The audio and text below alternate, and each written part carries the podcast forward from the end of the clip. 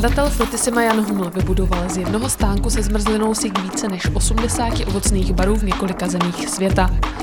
Firma, jejíž výsadou jsou ovocné šťávy, loni utržila téměř 400 milionů korun a v dohledné době se chystá udělat první výpad také na západ. V dalším dílu Forbes Business podcastu se redaktor Zdravko Krstanov Jana Humla ptá, jak ho ke změně motivovala konkurence a v čem se liší řízení společnosti se 30 a následně s 80 pobočkami. U poslechu podcastu vás vítá Zdravko Krstanov a dnes tu se mnou je Jan Huml, zakladatel sítě ovocných barů Fruity Simo Honzo, vítej Forbesu. Ahoj, děkuji za pozvání. Když jsi měl naposledy ovocnou šťávu, fresh? No, před pár minutama, když jsme si spolu přiťukli na zdraví. Z čeho to bylo? Eh, je to nová eh, limitka Pink Dragon z Pitaháji nebo dračí ovoce. A co mají lidi nejraději? Co se tak nejvíc prodává? No, budeš se divit, ale je to stress killer. Je to je stress killer? Stress killer, no asi hodně stresu ve společnosti. To se ani nedivím. Z čeho to je? Eh, primárně z borůvek. Právě borůvky fungují jako dobrý odbourávač stresu a je tam jabko pomeranč. Kolik těch šťáv, těch jednotek za rok prodáte řádově? No, Budou to miliony, malé mili- jednotky milionů. Malé jednotky milionů. Teď je ta správná chvíle říct, to je asi hodně plastů, že jo? Trápí vás to? Trápí, trápí, no. Pracujeme na tom, řešení máme. Já si myslím, že eh, nejdůležitější je začít eh, si nosit svůj obal. A na tom jsme taky naši strategii postavili. A věřím tomu, že postupně, jako jsme si zvykli do supermarketu nosit vlastní tašky a batohy, takže si postupně zvykneme i na to, že když jdeme na juice nebo na kafe, takže si vezmeme svůj vlastní obal. To je asi nejlepší řešení. A kromě toho máme nějaké další, řešíme z jakých materiálů ty jednorázové obaly vyrábíme. Aktuálně používáme recyklovaný PET, to znamená, to už je jednou použitý plast znovu přetvořený na kelímky. Jak ty zákazníky lze přesvědčit k tomu, aby si nosili tu eh, vlastní petku nebo tu vlastní nádobu? Nějaká incentiva tam je? Jo, jo, začali jsme s tím, že dáváme pěti korunu slevu, když přijdeš s vlastním obalem a zároveň nabízíme eh, lahve pro opakované použití za pěti korunu. To znamená, že v případě, že se na prodejně rozhodne, že dneska je ten den, kdy s tím začneš, tak si tu lahev můžeš rovnou koupit za pěti korunu. Pak máme i lahev za stovku nebo za 250, ty už jsou trošku víc designový. Má tam nějaký čísla, jestli jako ty lidi na to naskakují a opravdu si nosí víc ty vlastní lahve?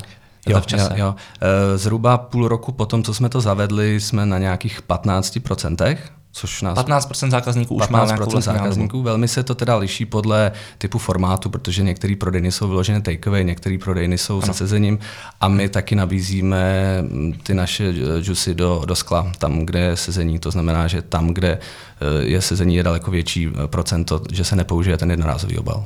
Jsou ty plasty nebo nalezení nějaké alternativy k plastům věcí, která vás teď pálí úplně nejvíc?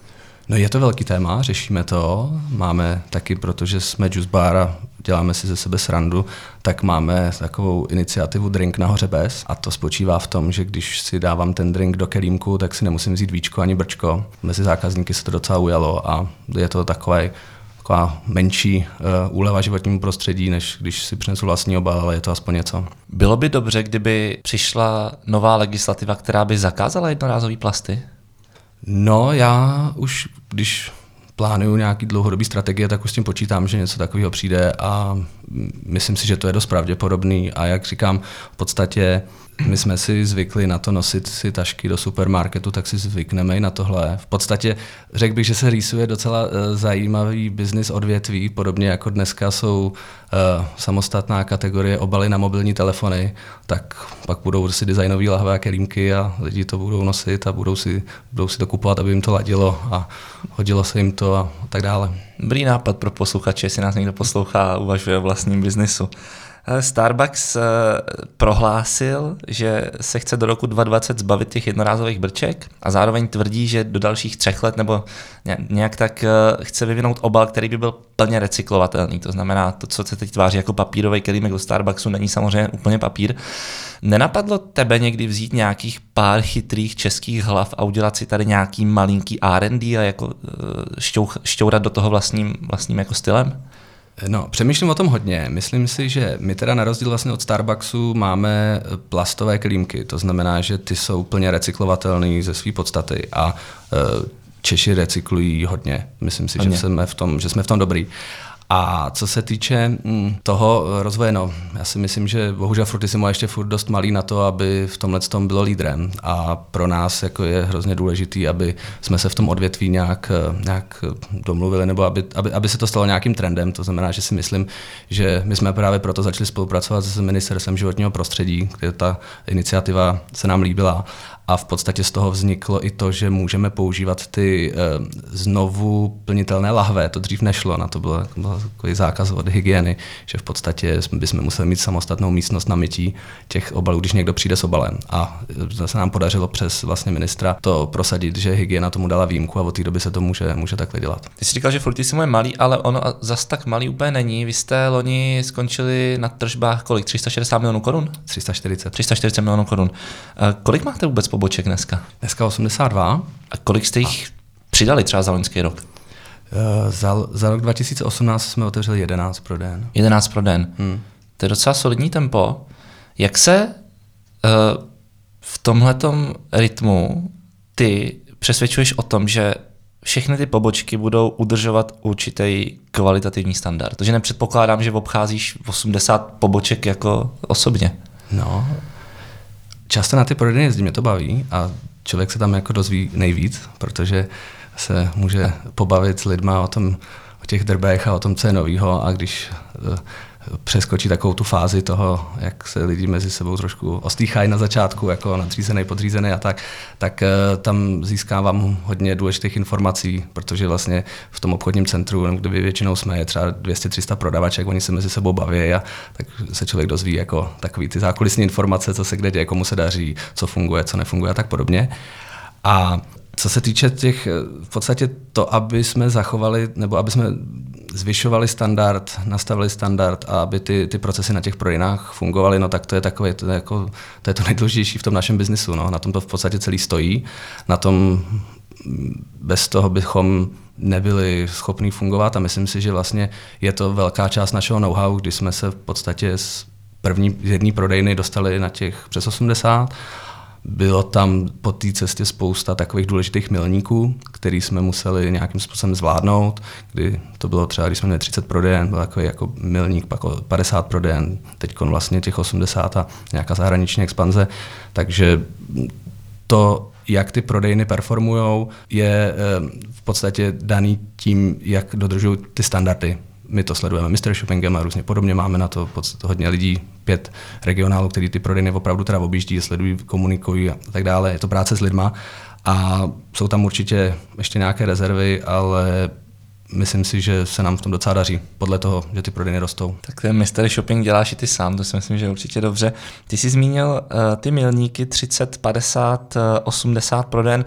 Můžeme se u toho na chvíli zastavit a můžeš to rozvít, jako v čem je rozdíl mít těch, těch prodejen 30 a jaký rozdíl, je-li tam nějaký velký rozdíl, je jich mít 80? Určitě, tak nám se to váže, ty, v podstatě v roce 2012 jsme měli 30 prodejen, obrat zhruba 100 milionů korun a v tom stejném roce v podstatě do, no, do toho našeho odvětví Juicebaru eh, vstoupila Kofola, kdy oslovila existující tři eh, koncepty na trhu s, s tím, že by je chtěla koupit. My jsme s nimi jednali, nakonec jsme se nedohodli, dohodli se s UGem, později vlastně z Mangalu a pro nás to byla taková takový milník hlavně v tom, že jsme věděli, že do toho našeho odvětví vstupuje velmi silný hráč, který to se značkami umí, který je opravdu jako brandově silný a marketingově silný. Takže jsme museli uh, reagovat, věděli jsme, že prostě nemůžeme zůstat takový, jaký jsme byli do té doby a v podstatě uh, s tím, s čím přišlo vlastně to nové Ugo, tak bylo primárně nový design prodejen. Tam jsme měli, jako, tam jsme byli hodně pozadu, takže to třeba jako objektivně vím, že jsme třeba rok, dva měli opravdu hodně slabý design prodejen oproti, oproti konkurenci. Bylo důležité to dotáhnout. Já jsem to vyřešil tak, že jsem najal tak, takový board eh, poradců z různého odvětví, franchisingu, marketingu, Jarka Tamchynu, Tomáše Jindříška a další, kteří nám pomohli v podstatě tu značku nějakým způsobem ukotvit, protože my jsme ji do té doby rozvíjeli takovým tím organickým způsobem. Prostě máme jednu prodejnu, druhou prodejnu, baví nás to, chceme další prodejnu, rostem. Jo? A to sebou přináší to, že na spoustu věcí, jako je nějaká jaké jsou hodnoty firmy, jaká, jaký je poslání, jaký je cíl, tak na to nemáte čas, to prostě jako ani jsme pořádně, i když jako s VŠE jsme věděli, že něco takového existuje, nějaký teoretický rovině, tak to jsme neřešili. A v podstatě tam jsem si jako uvědomil, že to řešit musíme. Bylo to, bylo to relativně jako složité, protože mě to některé ty uh, čtyřhodinové meetingy přišly jako zdlouhavý a že jako se nikam nedobíráme a že my přece potřebujeme připravit tu firmu proti té silné konkurenci a tady tyhle ty teoretické věci, čemu nám budou dobrý. Tak uh, to myslím, že si se mnou pánové zažili dost, protože jsem byl dost netrpělivý, ale z dnešního, když se na to ohlídnu zpátky, tak z dnešního pohledu to bylo naprosto zásadní a hrozně nás to posunulo dál. Že prostě jsme jako postavili víc těch základních kamenů. Ty základy prostě byly širší a potom pro ten další růst, jako už jsme se k tomu nemuseli vracet a už ta firma, ta firma vlastně na tom, na tom stála. A museli jsme definovat nějakou odlišnost oproti konkurenci, stanovili jsme si, změnili jsme slogan a prostě byli, byli jsme na to připraveni. No a Potom přišel další milník v roce 2015, tak to jenom pro srovnání, to už máme 50 prodejen z těch 30 a obratově jsme byli na 180 milionech, to znamená, že o 80% víc než vlastně v tom roce 2012. No a v roce 2015 eh, vstupují investoři, v podstatě já se svým tehdejším společníkem Tomášem prodáváme část firmy investorům a ta eh, důležitá věc, která s nimi přišla, je CFO. Myslím si, že to nás jako posunulo hrozně daleko, protože eh, finanční plánování a finanční ředitel eh, v osobě Michala Polesního nám fakt hodně pomohla a takhle zpětně zase teď po čtyřech letech eh, vidím to, že to, jakým způsobem nastav, se nastavily ty procesy, nám pomohlo k tomu, abychom, abychom mohli růst. Pak jsme se dál víc věnovali customer experience, věci, o kterých jsme nevěděli dřív, že to, no, že to má jako to, nějaký teoretický základ. A Chtěli jsme, aby to zákazníky u nás bavilo. A v podstatě to, aby to bavilo u nás zákazníky, se stalo takovým jako naším firmním motem a tak jsme začali s tím, že nejdříve je potřeba, aby to u nás bavilo ty zaměstnance. My máme slogan Live What You Love a tento vlastně jako zahrnuje jak ty firmní hodnoty, tak i tu, i tu naší strategii a já jsem vyhlásil, že vlastně ve firmě chci jenom ty lidi, kteří to tam baví. A ty lidi, kteří to nebaví jdou pryč. To bylo to takový trošku jako riskantní, moc lidí neodešlo naštěstí. A to vlastně to platí do dneška. A myslím si, že to nám jako pomáhá v tom růstu, protože my jsme podstatě za ty tři roky vyrostly o 80%. Když to vemu na dnešek, už eh, ta firma od toho roku 2012 je tři a půlkrát větší, než byla. A v podstatě to, že jsme to, ty procesy takhle nastavili a že jsme jako těm našim spolupracovníkům, já mám velký štěstí na lidi, kteří jsou kolem mě a kterými eh, s budováním Frutisima pomáhají tak eh, že se jako podařilo je pro tu věc natchnout, že se podařilo té práci dát smysl a to si myslím, že stojí za tím růstem. Z těch věcí, které si teď uh, zmínil, tak se ještě vrátíme, ale zaujal mě, uh, nepůjdu moc za rok, když bych řekl, že Fruitissimo vlastně do velké míry nakopla Kofol a Ugo? Může to, t- je to tak? No určitě konkurence. Já bych řekl konkurence. Konkur- konkurence. a, a myslím si, že to tak je v každém odvětví, že to je správně v podstatě. Ta, my jsme tím, že vlastně do do toho roku 2012 v tom našem odvětví to byly všechno malé rodinné firmy. My jsme všichni, všechny tři ty značky začaly v podstatě, že jsme otevřeli první prodejnu inspirovanou někde v zahraničí a postupně jsme rostli, rostli, rostli, každý trošku vlastní cestou, ale eh, chyběly, chyběla zatím ta nějaká dlouhodobá strategie a, a kapitál. A vlastně to, že s Kofolou přišel kapitál a přišel vlastně rozvoj toho konceptu, tak my kdybychom neudělali ty změny, co jsme udělali, tak už bychom tady asi nebyli dneska, nebo každopádně bychom na tom byli daleko hůř, ale nám se podařilo vlastně si myslím z dnešního pohledu jako velmi dobře na to zareagovat a jsme, jsme vlastně tři a půlkrát větší než v tom roce 2012 a hmm. daleko ziskovější. A byl v tom roce 2015-2016 nutný vstup těch investorů, respektive dalo se to financovat třeba bankou? Uvažoval no. se o tom? Ano, ano, ale ten vstup těch investorů byl primárně kvůli zahraniční expanzi. Jo, my vlastně v roce 2016 jsme stoupili do Maďarska a dneska tam máme šest prodejen. Ta, ten trh jako je pro nás velmi pozitivní, roste, zákaz, zákaznická zkušenost a brand awareness je tam výborná. A to byl hlavní důvod vstupu investorů, zahraniční expanze, protože v podstatě my s UGem jsme jako největší evropský hráči na poli baru a jsme oba ze stejné země, která má 10 milionů obyvatel. Už takových příběhů tady v Čechách pár je, ale minimálně je to taková rarita. Takže já jako vidím ten, tu, tu budoucnost toho rozvoje, vidím v zahraničí. Samozřejmě, že nás živí Česko, máme tady 65 prodeje, nebo 68 prodeje dneska a je to ten hlavní trh, to nás, to nás živí. To byla taky jedna z mých zkušeností během té cesty, že vlastně já jsem dřív velmi dbal hlavně na tu expanzi a tolik jsem se jako nestaral o ty stávající prodejny. A teď jako samozřejmě vím, že nás živí ty, ten stávající biznis, mám zodpovědnost za zaměstnance, mám zodpovědnost za franšízanty, kteří do toho dali své peníze. A ten stávající biznis je to nejdůležitější, co musíme opečovávat. A i proto vlastně tu expanzi eh, i to zahraničí vyčlenujeme trošku zvlášť, aby to nějakým způsobem jako nebralo tu sílu a tu energii těm lidem, kteří se starají o to, o to Česko, Slovensko, Maďarsko, které jsou ty existující trhy. Po těch investorech přišel v roce 2017 ještě uh, přišla investice od Ondřeje Frice, respektive od jeho vehiklu Reflex Capital. Jak může firmě, jakou, jakou je Fruitissimo, pomoct investor, jakým je Ondřej Fritz, zakladatel MOLu? Tak uh, Ondra mě oslovil s tím, že máme hodně podobný příběh, akorát je to zhruba o 8 let posunutý. My jsme oba pracovali v Americe, akorát on o 8 let dřív. Jsme oba založili firmu v Čechách, akorát to vždycky o 8 let.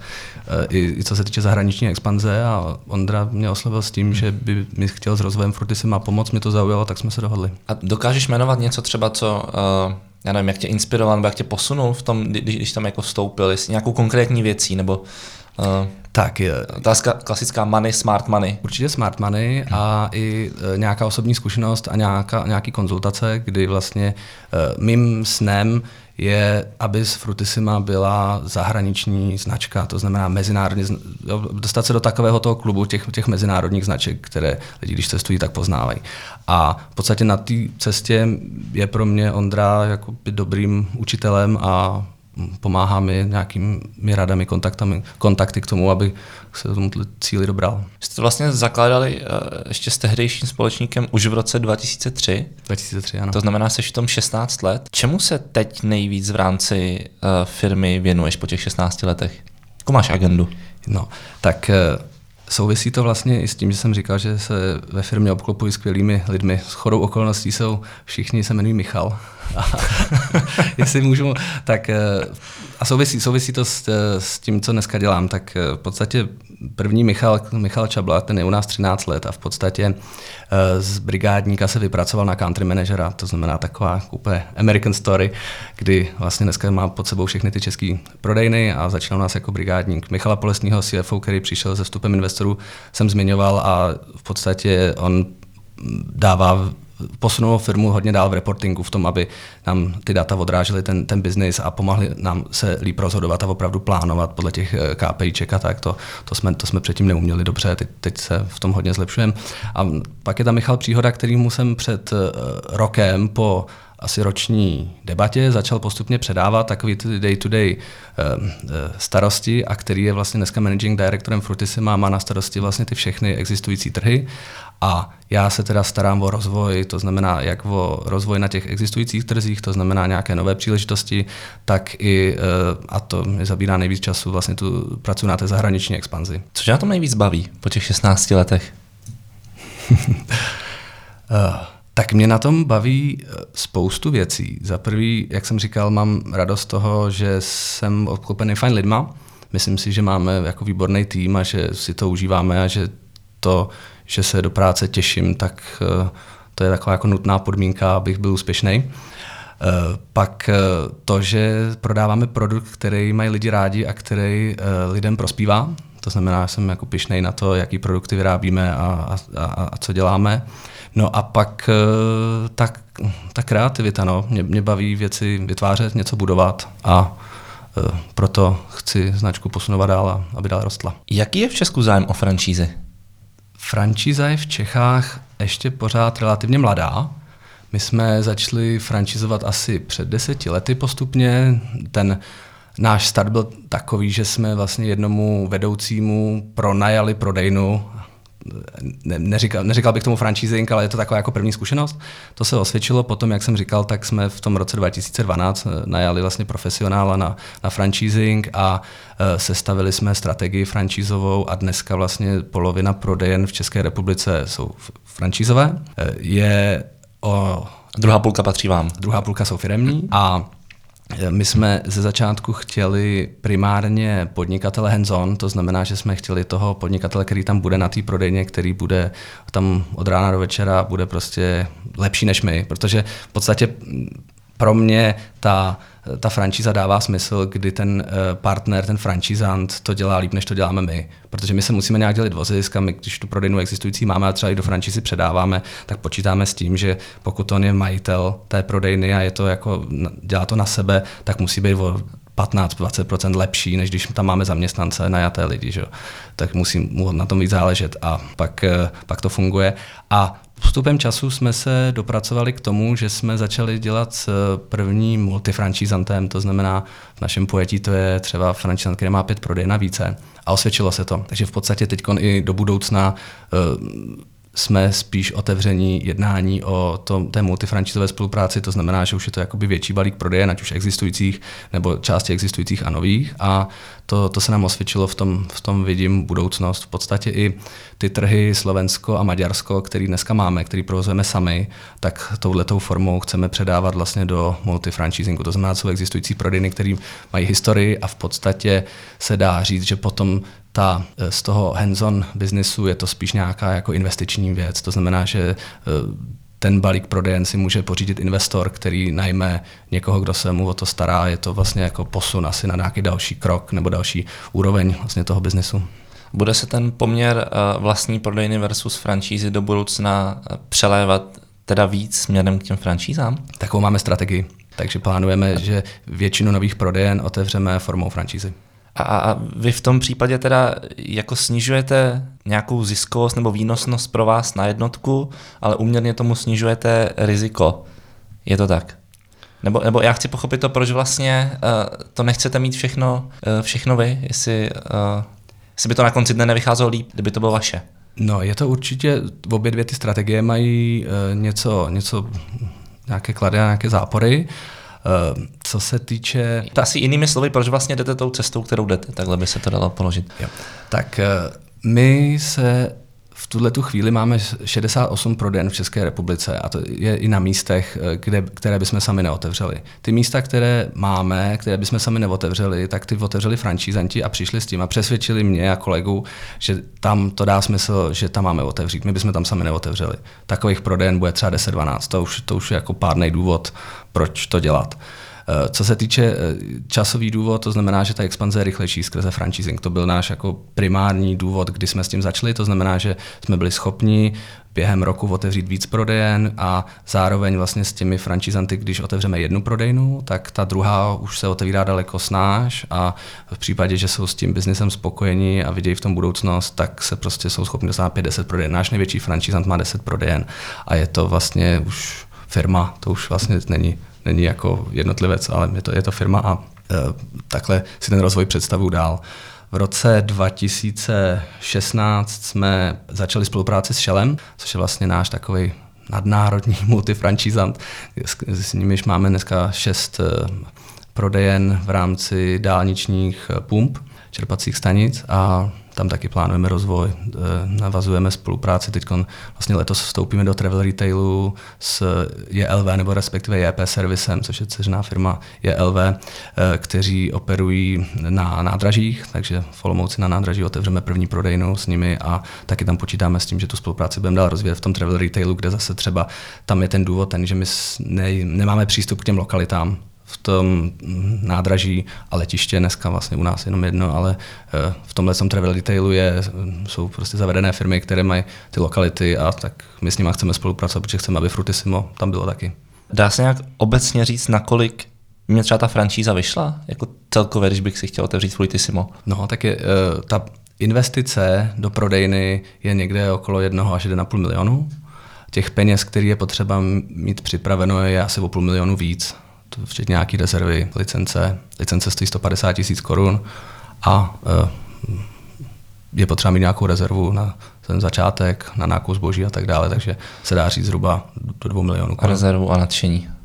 No, na, na, na, na, nadšení přichází už v rámci školení a nebo tak, my máme hodně zájemců o franšízu, naštěstí. Eh, vybíráme si velmi pečlivě franšízanty, protože ta franšízová spolupráce je velmi, to je to jakoby velmi úzká spolupráce. Já si myslím, že není moc daleká od toho, jestli máte ve firmě společníka, který tam má podíl, nebo jestli máte franšízanta, protože v podstatě vzájemně jste na sobě velmi závislí. To znamená, že ten vztah je tam jako velmi těsný a já se se všema franšizantama osobně znám. Než vůbec podepíšeme tu smlouvu, trvá to třeba půl roku, jdeme na večeři nebo na oběd.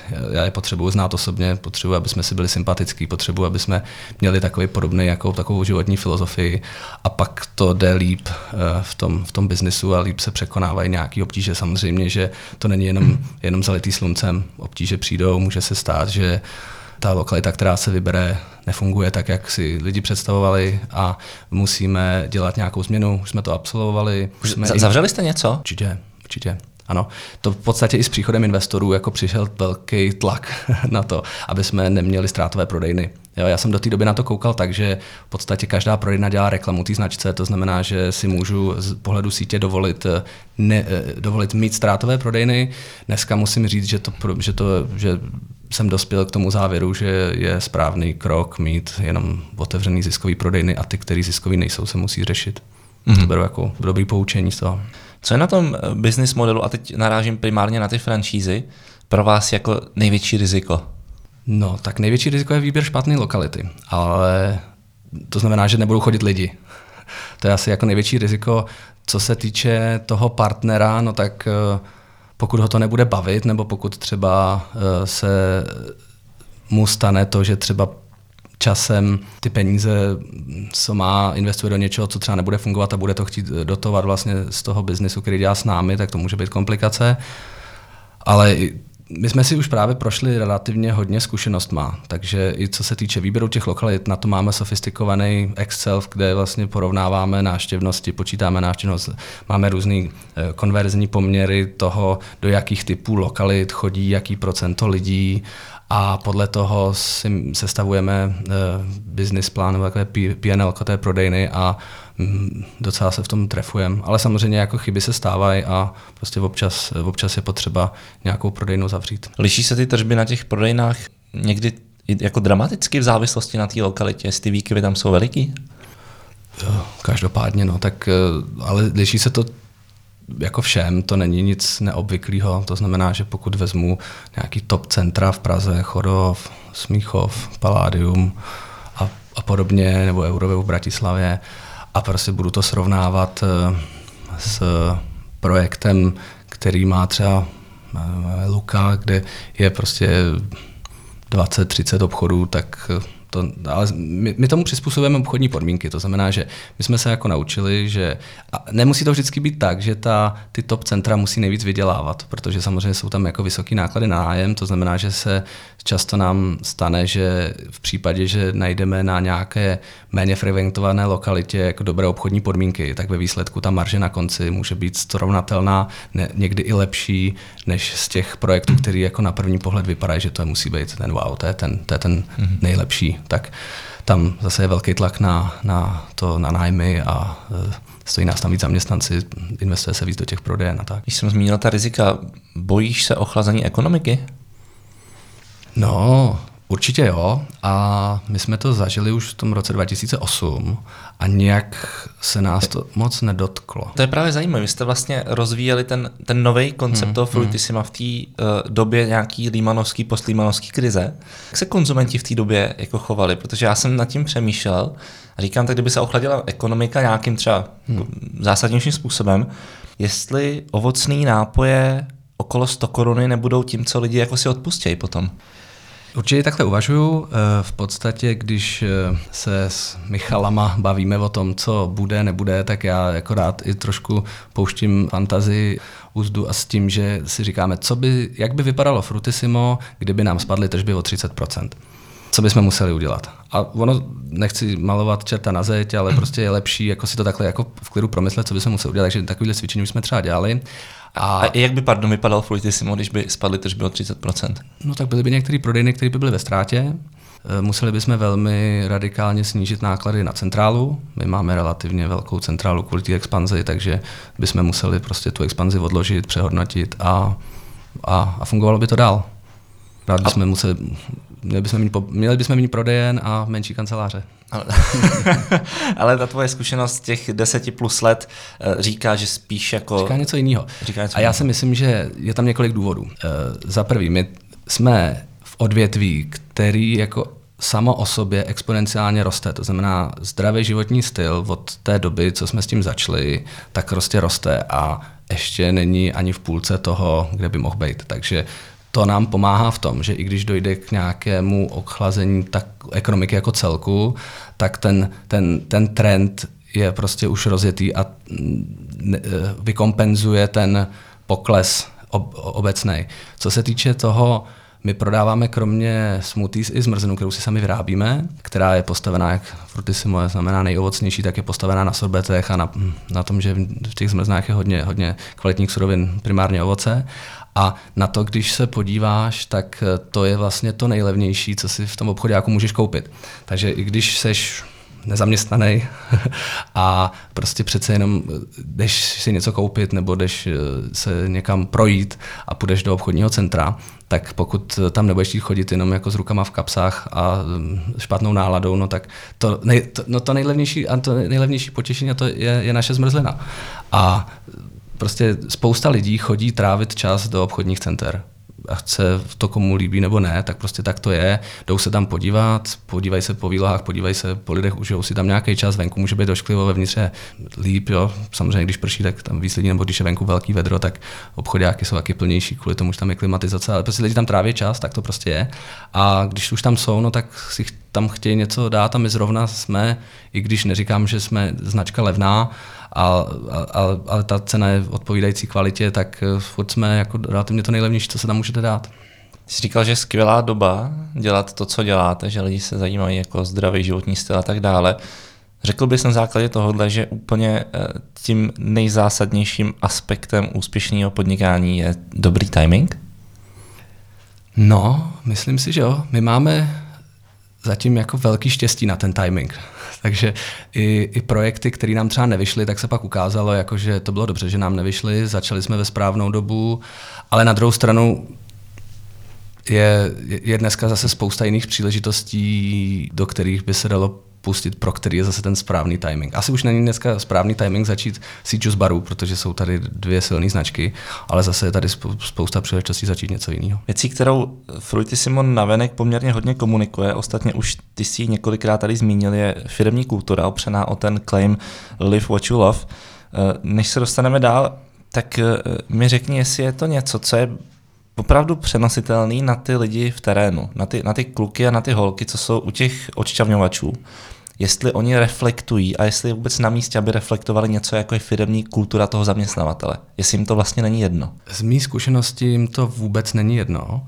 Ta nejposl- nejposlednější zkušenost eh, je ta, že když jsme zavedli tu ekostrategii a zavedli jsme vlastně ty znovu použitelné obaly a hodně jsme o tom začali mluvit, ty drinky nahoře bez a podobně, tak jsme měli jako obrovsky pozitivní odezvu od našich eh, zaměstnanců z prodejen. Já jsem se skoro obával, že spíš nám budou nadávat, co jsme to zase vymysleli za komplikaci. Ale prostě byl jako fakt enormní ohlas na to, že prostě jako jsou rádi, že dělají ve firmě, která uh, jde touhletou strategií. Takže to je jako jeden z takových jako posledních úkazů toho, že jo. A já jsem přesvědčený o tom, že spousta lidí, kteří u nás dělají, to dělají, protože je to baví. Já v to věřím, doufám a chci, aby to tak bylo.